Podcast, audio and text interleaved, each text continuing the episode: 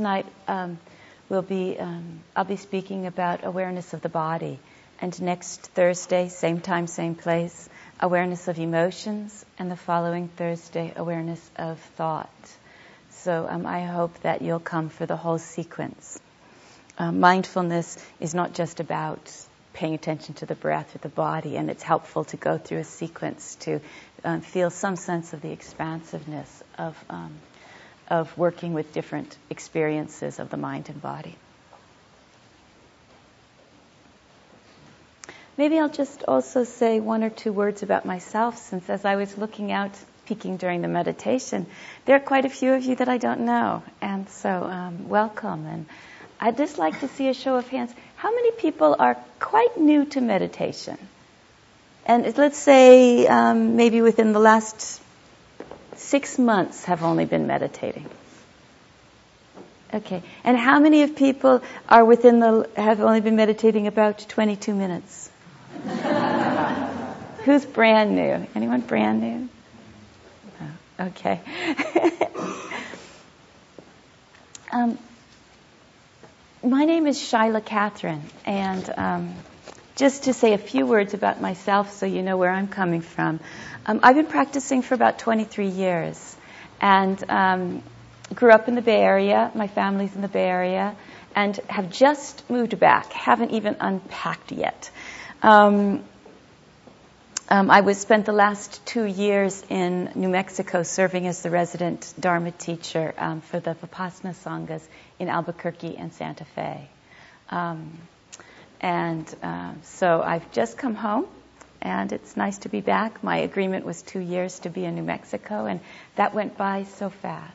Some of you I know from before then, and many of you um, I don't know so well. Um,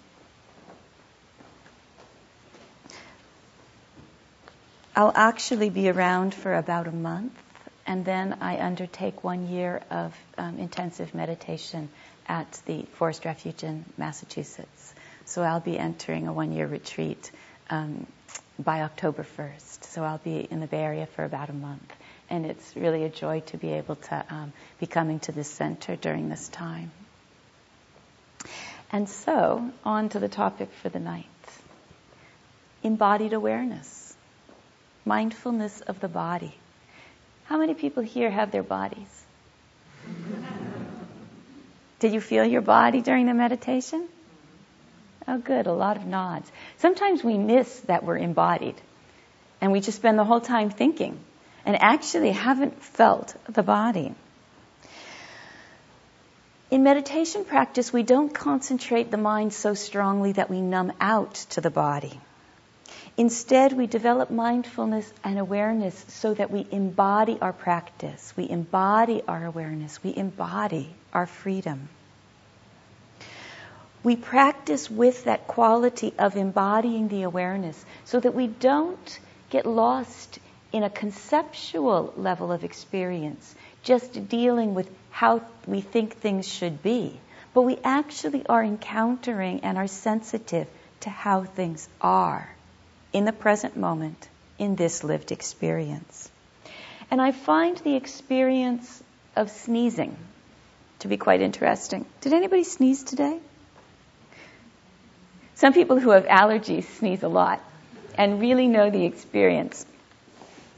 Too often, a sneeze I find very interesting because it's actually quite an overwhelming physical experience.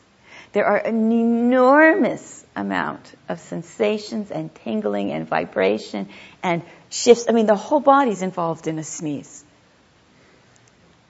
But very often we miss the sneeze. We go very quickly into embarrassment or shame or wishing that we hadn't, or just thinking it was a sneeze. And actually miss sneezing. So the next time you sneeze, I challenge you to do it with full and complete awareness. Consider that the most precious moment of meditation for that day. Just to really feel the sneeze. Because it's one of those signals that brings us into an embodied awareness of the here and now. This evening, I want to briefly touch on eight reflections that work with different aspects of embodied awareness. And the first is to reflect do you like your body? Or are you too tall or too short, too fat or too thin? What about your color? Too light or too dark? The texture, too rough or too smooth? What about the shape? Do you like your body? Do you ever stand in front of a mirror without judgment?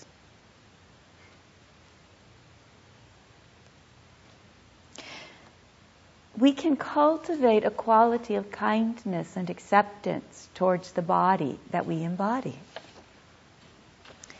It was very interesting to spend some years in the monasteries in Thailand without mirrors. And just being without a mirror shifts the relationship to body. So it becomes a felt experience of body rather than a visual experience of body. The felt experience tends to be quite alive and vivid. The visual experience can easily move into comparisons. Sometimes we're dissatisfied with whatever it is that we have. I remember when I was in high school, we had those curling irons. And I used, I never had any curl to my hair, so I used to spend a lot of time trying to get curl. And my best friend had really, really, really curly, curly hair. So what did she do? She spent all her time ironing it. we very often judge ourselves by our appearance and others by their appearance. Sometimes our culture seems to glorify aspects of the body, health fads, um, glamour, different changing, rapidly changing styles. Um, and sometimes we compare ourselves not to our experience of our own bodies, but we compare ourselves to the image on the magazine or to the dress that looks good on the mannequin. As though that image of the body is some static goal to attain. It's not a concept to attain. Can we drop in and feel the body as it is? So that we don't keep comparing ourselves to an image that is static, but we experience a body that can actually accommodate the changing experiences of life, can accommodate illness, can accommodate aging, and can accommodate dying. The static images of body don't accommodate illness, aging, and dying. So reflect for a moment. Does your relationship to your body allow for the changes of illness, aging, and dying? How attached are you to an image of body?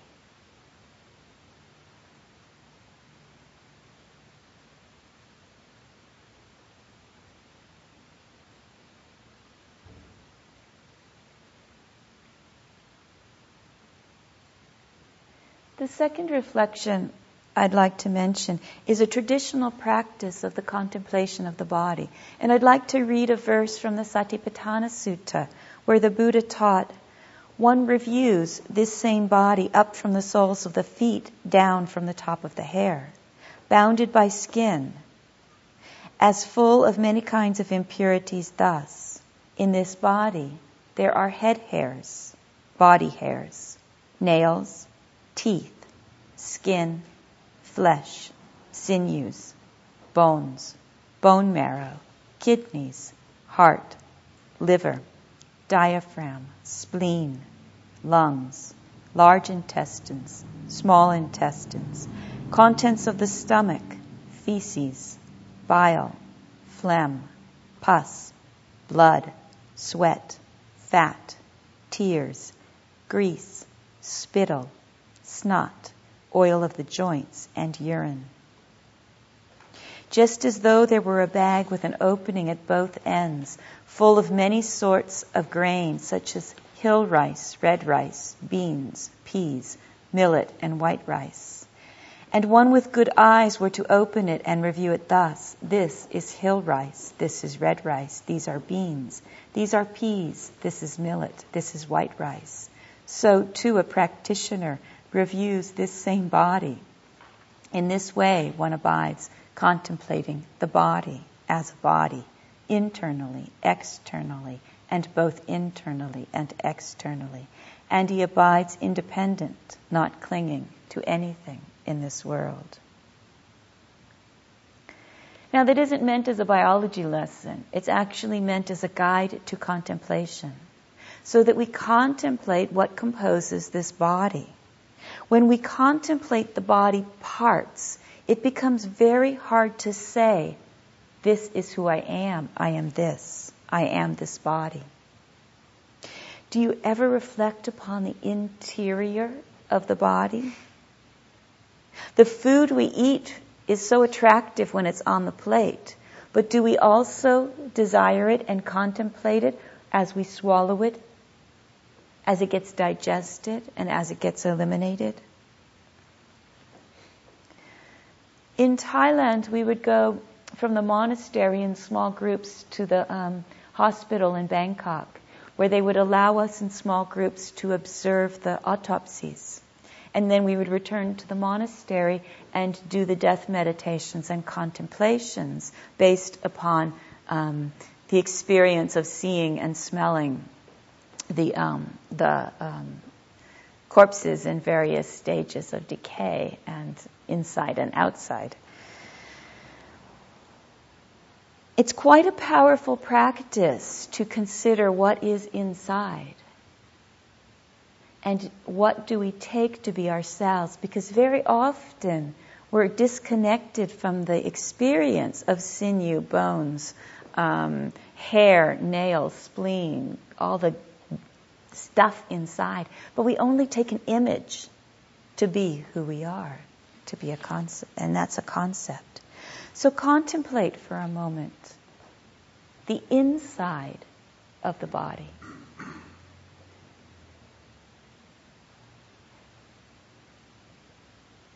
just reflect for a moment that there's blood circulating, that there's marrow in the bones,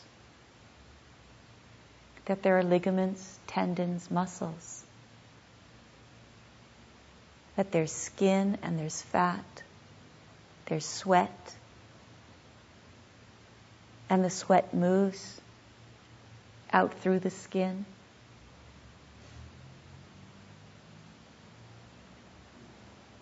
When we breathe, there is an exchange of air and oxygen.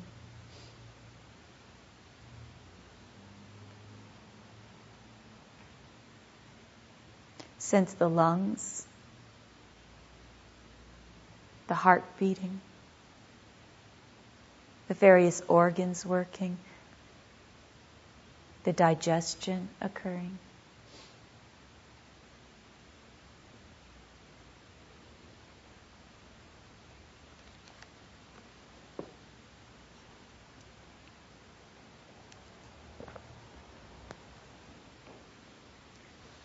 The third reflection I want to mention is our sitting posture because in meditation we, can, we directly use our posture for contemplation of the body. Now, contemplating the sitting posture may not be as exotic as contemplating the um, decaying corpse or the um, whatever, the head hairs and spleen, but it's a very important part of our practice that when we sit, we know we're sitting. When we stand, we know we're standing. When we walk, we know we're walking. When we bend, we know we're bending. And we can relax with awareness in the awareness of the posture itself. And within the posture, we can work with a profound quality of stillness stillness doesn't deny the body. And there are many forms of body awareness practices that involve movement, like Tai Chi and yoga, Feldenkrais, and um, oh, zillions of kind, walking meditation, Alexander technique. Many kinds of work involve a movement of the body. But a deep quality of body work can also occur through stillness. And there may be times when one wishes to undertake a kind of resolve of stillness or vow of stillness. And I recommend beginning with small doses where we might sense that there are lots of little movements that are actually just distracting us from the experience of the body. And so we make a commitment to be still, say for 10 minutes, and just not move. In the 70s and 80s, the practice at the Insight Meditation Society tended to be quite a bit um, stricter in this regard to stillness and the quality of efforting. And I remember being instructed many times to take a vow of stillness, to not move. And that meant not blinking, not swallowing. And I remember they said when, when you, if you have a cold, let it drip. now, their style of practice and effort has um, opened up quite a bit, and it's much softer now. But there was some tremendous value and strength that can come from practicing that way. Not from outside being forced to stay still, but at certain times in your practice, finding that inner discipline and that wish to just stay still and let the sensations arise and pass in awareness without triggering those squirms and those movements and those scratches.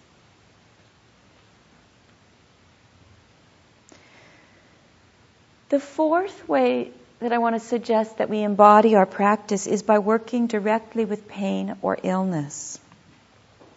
Sometimes when we're ill, people experience a sense of being weak or a failure, almost shame. Dharma practice does not eliminate illness or pain, but it certainly does increase our capacity to open to pain.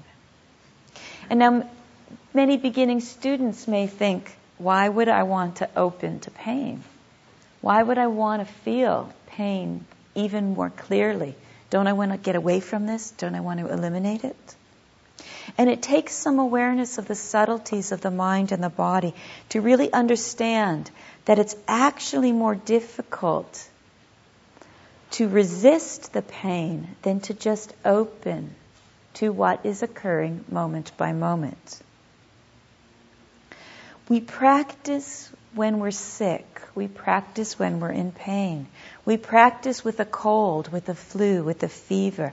We practice when the mind is dull, as well as when it's sharp. When the body's tired and slow, as well as when it's energized and clear. We can feel the heat in the body of a fever, the cold of chills. We can feel the alterations in the body after surgery. We can feel how the body is affected by different foods, different drugs, different um, medications.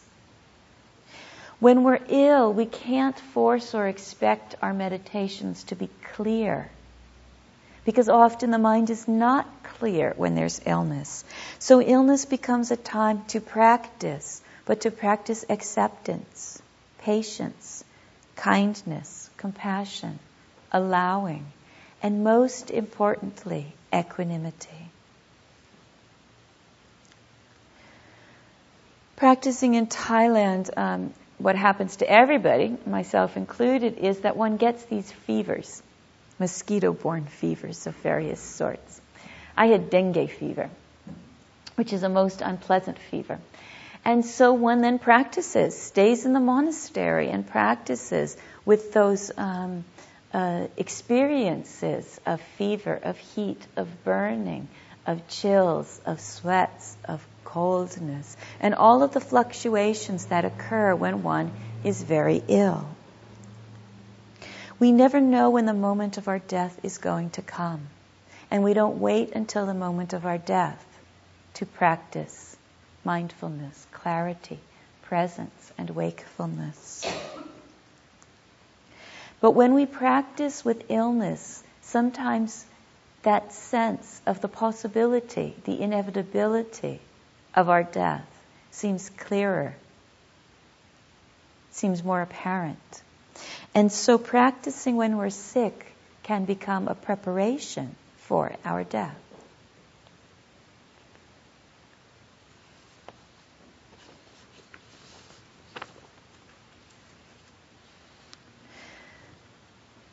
The fifth reflection is to embody our practice by restraint at the sense doors. So the sense doors being seeing, hearing, smelling, tasting, touching, and thinking. Can you notice during your day where does the eye tend to stray? Does it get you into trouble? What about the ears? Where do the ears get drawn? Does that seduction get you into trouble? What about the tongue? Does the taste crave for certain flavors that may cost you in health, in time, in addiction? What about the mind? Where does the mind wander and stray?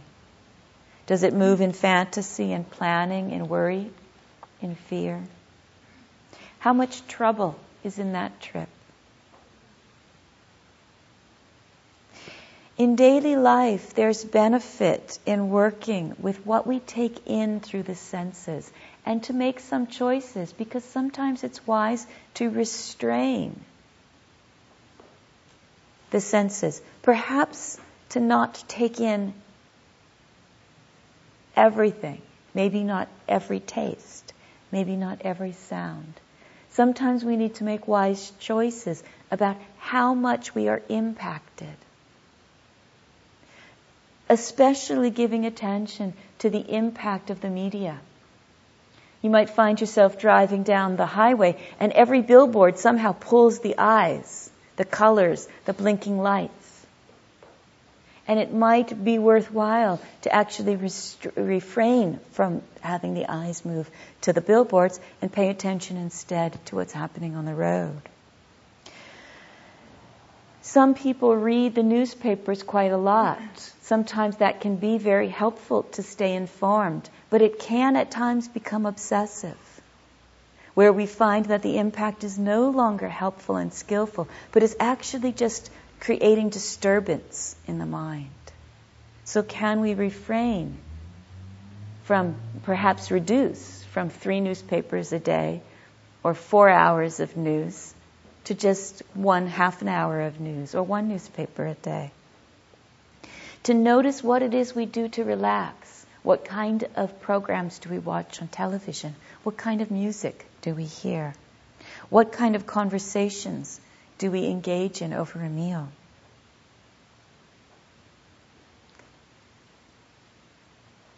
We don't need to cut out an open engagement with the social component of life. But we can bring some sensitivity to see how much is wise to open to at any given point. How much can we let in?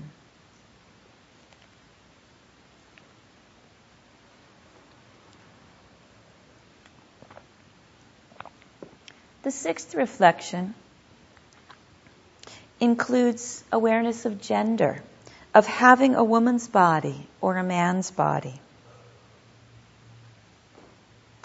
Women's bodies have historically been glorified either for their seductive power or vilified as demonic, as causing trouble. With the influence of ascetic views during the Buddhist time, there were many meditations that were taught to regard the body as foul, as disgusting, as dangerous. In particular, the woman's body, because he was teaching monks to overcome lust by developing um, um, aversion for the woman's body. And he was also teaching nuns to overcome pride in the woman's body. And these meditations classically included rather gruesome contemplations on aging and, di- and dying. And there was one time where there was one um, very beautiful um, courtesan who um, would receive a thousand um, gold coins um, from a man for for each for one night of service. And um, she was a great patron of the Buddha. And when she eventually died, the Buddha um, asked that her body not be cremated immediately, but be left for a few days to begin to decay. And he asked the population to go by and to look at the body because this was the most desirable woman in the region. And he asked, Who now will pay 1,000 coins? Who will pay 500 coins? Who will pay 200 coins? Who will pay 100 coins? Who will pay 50 coins? Who will pay 10 coins? Nobody would even pay one coin to spend a night with this body.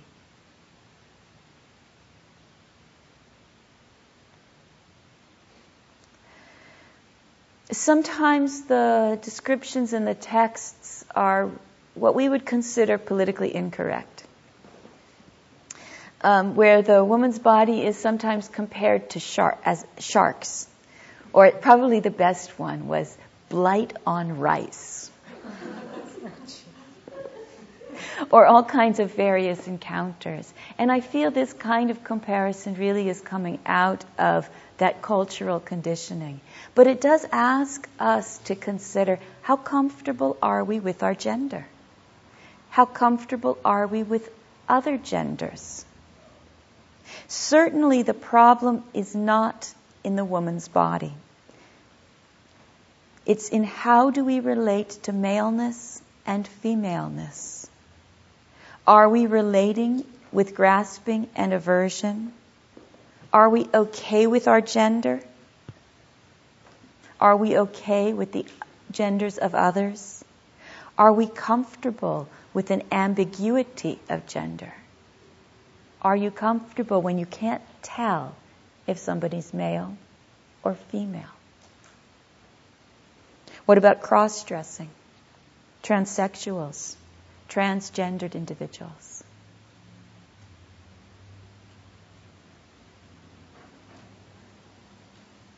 When I first went to India, I was wearing pants and I had very, very short hair. Like, very short. Um, and my teacher used to tease me a lot because he would say that I was a boy. He'd say that I looked just like a boy. Everybody thought that I was a boy. And so he would call me boy and all, all kinds of things like that. And it just made me reflect upon how culturally conditioned the view of gender is. Simple things like the length of hair and whether it's a skirt or pants.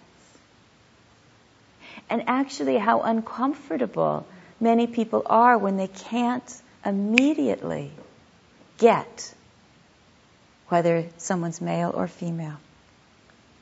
Shakespeare's plays dealt a lot with this age old discomfort. Um, many of his plays have cross dressing and, and people coming in, uh, characters changing and hiding as. Um, Twelfth Night is one classic one where, where all of the love triangles deal with cross dressing and people thinking that somebody falling in love with, with different parties. There was the, the it, it started with a shipwreck and then um, a woman, Viola, was um, washed ashore, believed to be the only survivor. But knowing that it wasn't safe to walk through, um, to walk in the country um, unattended, she um, dressed, she cut her hair and dressed as a boy, and then took a job as a page. And then there were all of these various um, humorous misunderstandings based upon what sex she was perceived to be and who she was in love with and who was in love with her. And then her brother showed up looking like her, exactly like her twin, her, because he was washed ashore in another place. Anyway, I think at the end, um, it, I think at the end, if um, she agreed to dress as a woman, then she could be the queen, married and lived happily after after, something like that. So reflect for a moment how comfortable are you with, with your gender?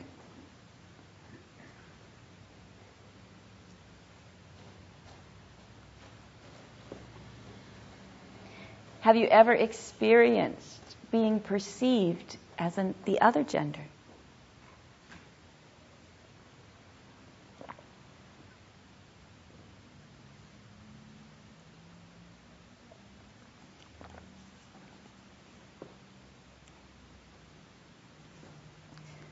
The seventh reflection I'd like to suggest is that we can embody our practice by using the sensations as the object and method for the meditation.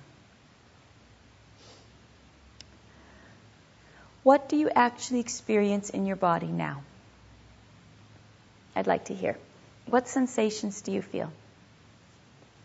Just call out a sensation. What? Cold. Cold. Feet's a concept, cold's a sensation tingling. Tingling's a concept. Back says, I mean, back is a sensation. Tingling's tingling. So tingling, cold. Pressure. Pressure. Yes. What else? Calm. Calm. In the body?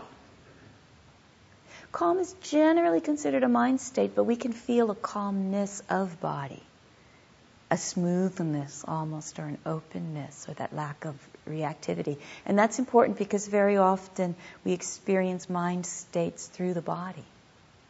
Nice, a calmness, a calmness of body. What else? Tension. Tension, yeah. What else? Circulation. Circulation. Do you feel that movement, that vibration? Yeah. Tightness. Yeah. Yeah. What else? Breath. What do you feel as the sensation of breath? You can feel the movement of the rising, the expansion and contraction. The expansion and contraction.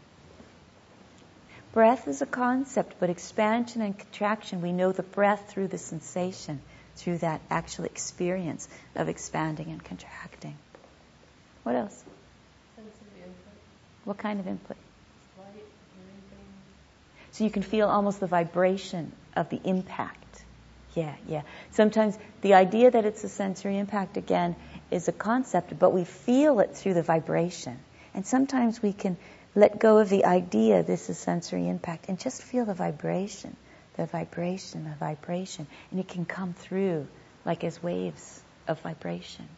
Wave of, of, of and different interactions. Some sounds will have and, and feelings will they'll have different vibrational tones. Yeah, nice. Mindfulness practice is not about becoming good at watching the breath, nor becoming good at just observing bodily sensations. We're working with the mind in relationship to experience. So we work with bodily sensations, but it's not just so that we notice more sensations. We don't get a prize for noticing the most sensations in a, in a 30 minute meditation period.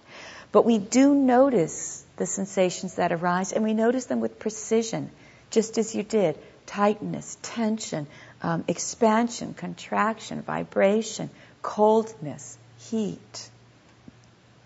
We notice whether it's pleasant or unpleasant, its feeling tone.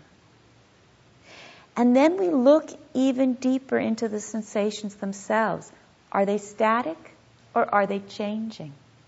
We can notice the impermanence of the experience and really look into that changing constellation of sensations that make up anything that we might call tingling or vibrating or coldness.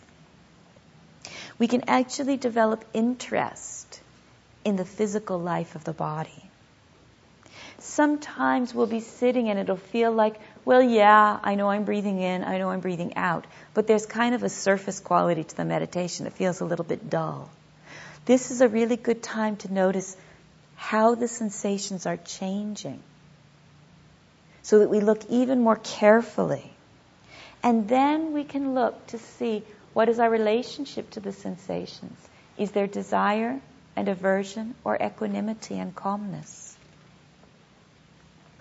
We can work with, like, with the sensations in the sitting meditation and also in the walking meditation, where we drop into the sensory level of the experience and feel the feet lifting, moving, placing. We can just drop into feeling that changing flow of experience that occurs in any movement. And in daily life situations, we can drop into the sensory level of experience when you're typing at the computer, you can shift the attention just in a moment to feel the temperature of the keys, to feel the pressure. When washing the hands in the sink, instead of just getting it over with and thinking about where you're going next, actually register, feel the wetness, the temperature of the water, the softness, the contact. When driving, instead of just spacing out in stories and plans, feel the texture of the steering wheel, the temperature. Is the sun coming in? What about the pressure of the foot?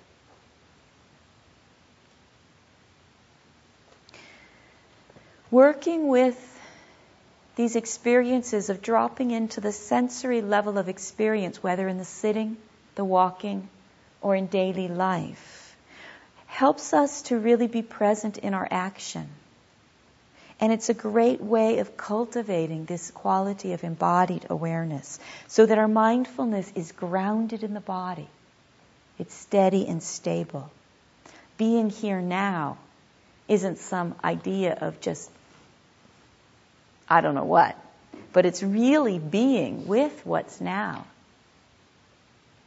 Even if it's as simple as pressure and tingling.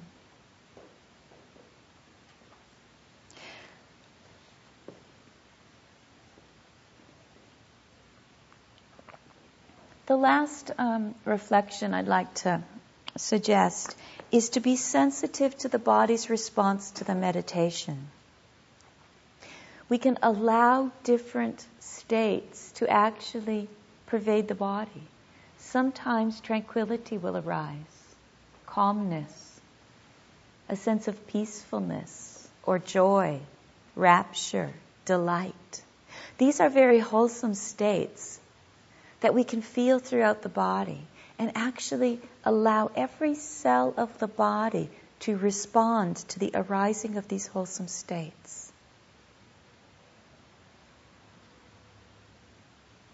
We don't need to grasp them, but we can make the space to actually abide in tranquility when tranquility has arisen. To really feel the calmness, to let the delight infuse our experience. Tremendous healing comes from abiding in wholesome states, and they arise in the meditation practice. So we don't need to push them away or think, oh no, I've got to get back to that pain. I've got to work with that difficult emotion. Actually, when these experiences of calmness and tranquility and peace and joy arise, to allow it to suffuse the body. Deep meditation can sometimes seem to be working on the cellular level of things. I sometimes feel like my practice is being known by the cells of the body rather than being understood by the mind. And it's difficult to explain, but sometimes it feels like it's a non conceptual experience and it's really just being known by the body that the cells are being transformed.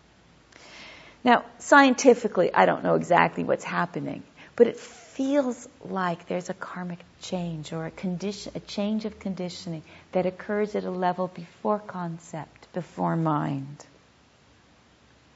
When this kind of experience arises in the meditation, that doesn't feel like the meditation is going through the mind, interpreting, analyzing, figuring it out, plotting it, guiding it, but it's just being known through the body the feeling that arises for me is a deep trust in the Dharma,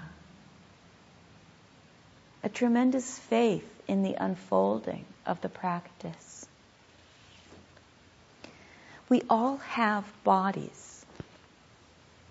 We don't need to fear them, we don't need to judge them, and we don't need to reject our bodies.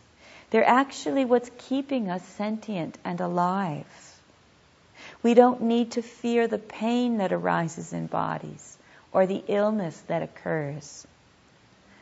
Nor do we need to fear the pleasure that can arise, the joy, the delight, the tranquility that can be experienced.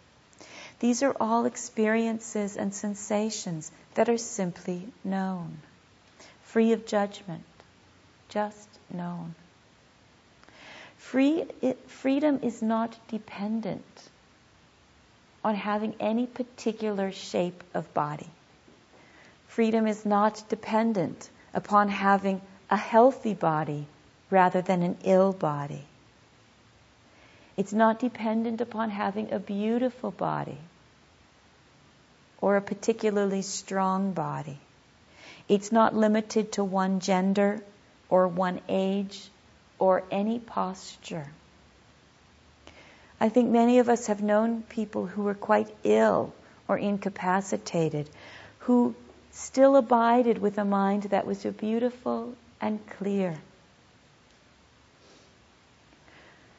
We're challenged in practice to be with the difficult in our bodies in a way that is liberating, so that we abide at ease and at peace with the truth of our bodies as they change, as they age, and as they die.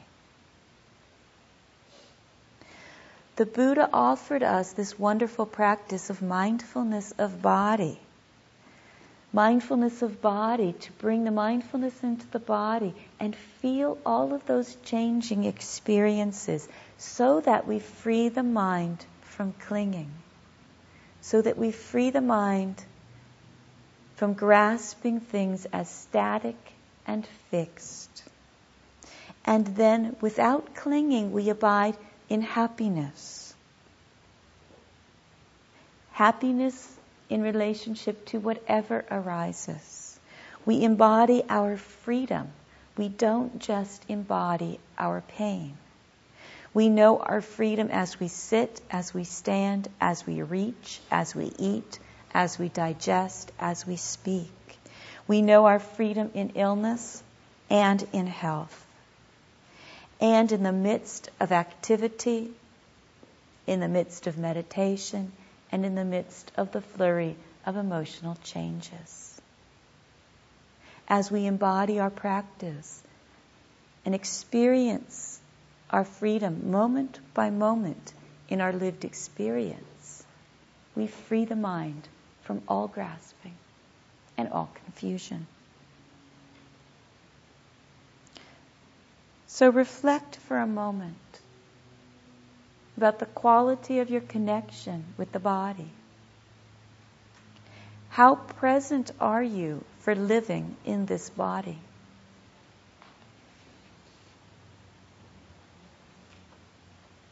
How fully do you embody your life?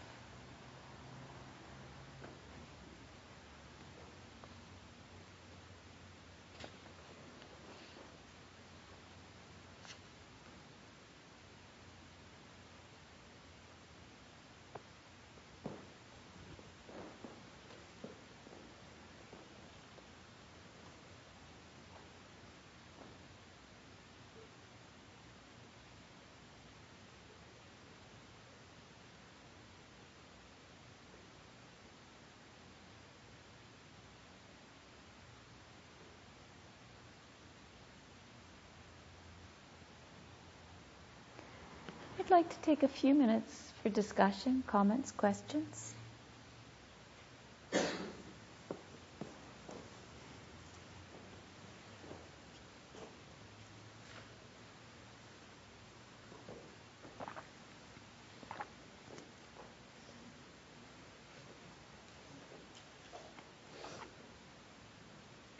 How many people use um, bodily sensations as a primary component of your meditation practice?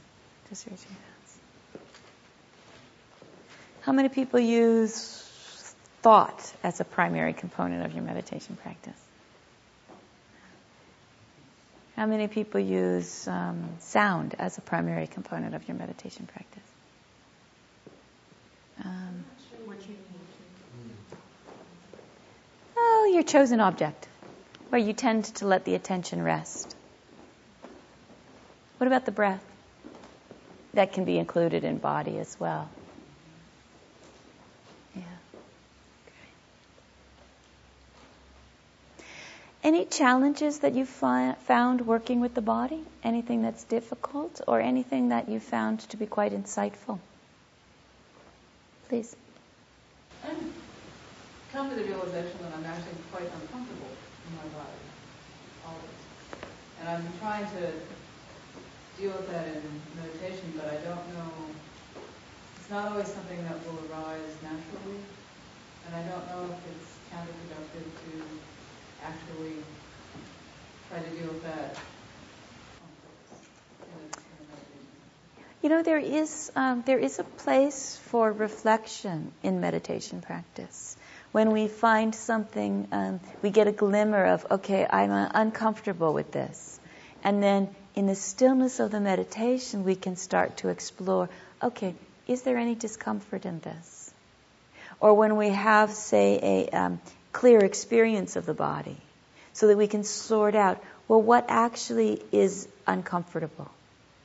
Is it is it when we walk down the when we when we walk down the um, the a string of shops and we see the image in the reflection? Is it the image that's uncomfortable?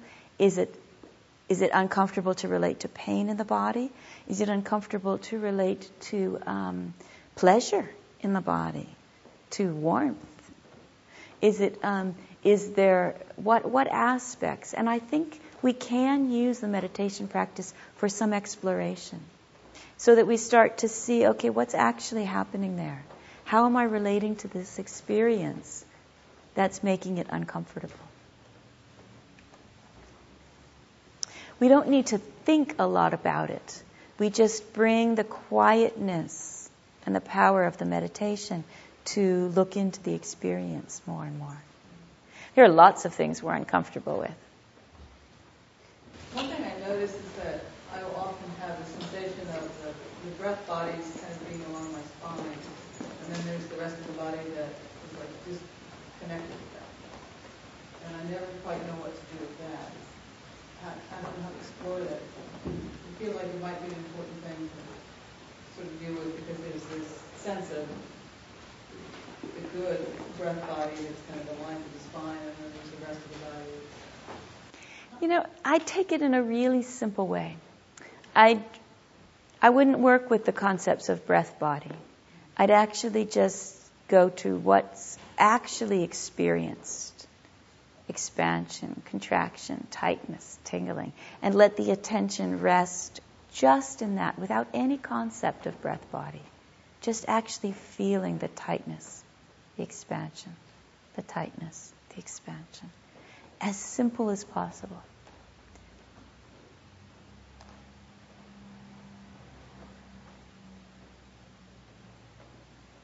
No other thoughts? Then I'd like to um, do a little meditation for the last um, just 10 minutes. So if we settle into a meditation for a moment.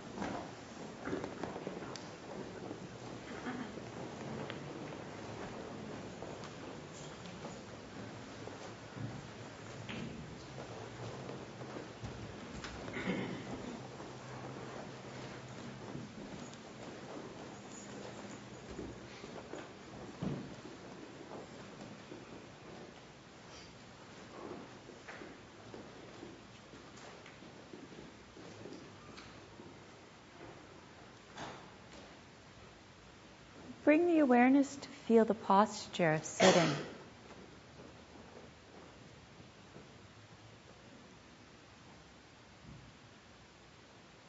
Intentionally drop the awareness into the body.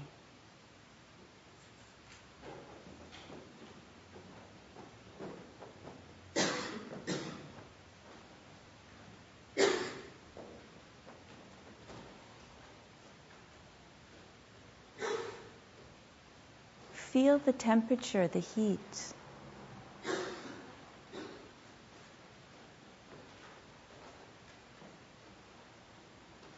Rest in that experience of heat. Feel the contact with the chair or the cushion or the floor. And rest in that contact.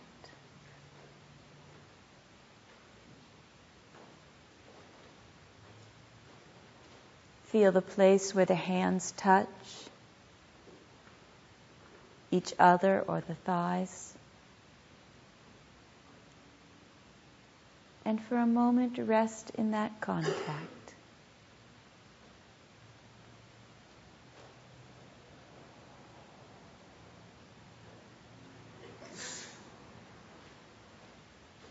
feel the eyes closed how the lids touch.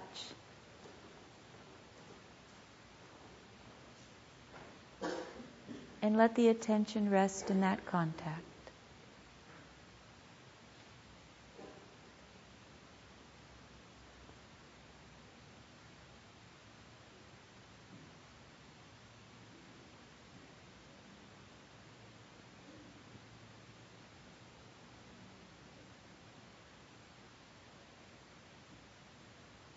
Feel the breath moving.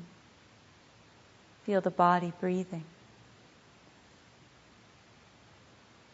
So that the breath isn't a concept of breathing, but we feel the sensations of breathing.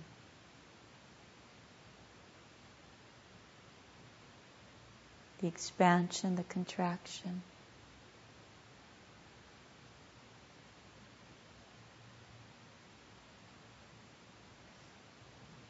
Changing vibrations, the tightness, the smoothness.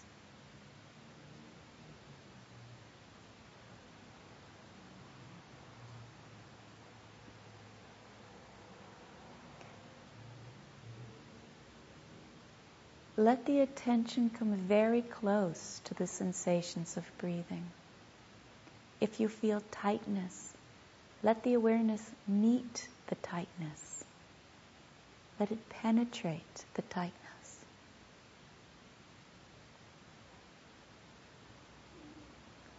If you feel warmth, let the awareness embrace the warmth.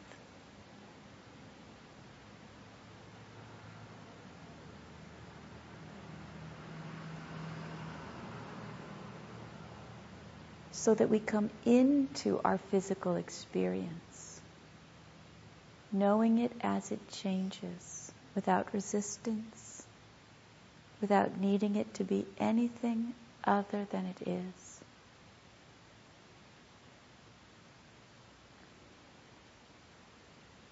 Finding a peaceful mind through resting in the experience that is.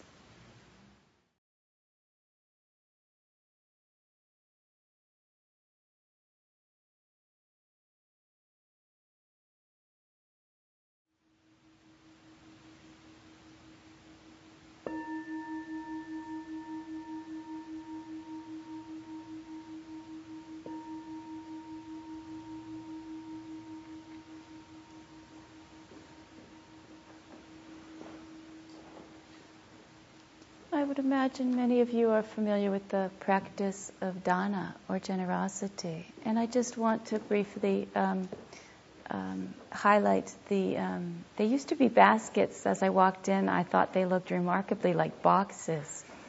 Um, but there are two containers.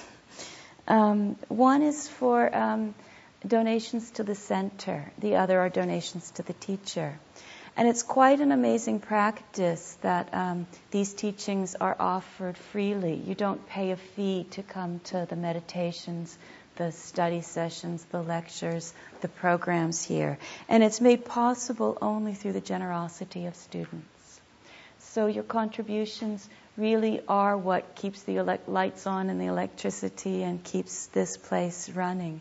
And they're very much appreciated for the center. And for myself as well, they're very much appreciated. I am a full time Dharma teacher have, and don't have a day job. This is what I do. Um, and um, teach retreats in various places and classes and courses and um, sitting groups and programs such as this. And um, I appreciate very much your contributions because it's what allows me to eat and to put gas in the car and to pay my insurance and all of the various things that um, people need to do in this world. So um, I thank you in advance for any contributions that you feel moved to make and um, look forward to seeing you next week. Good night.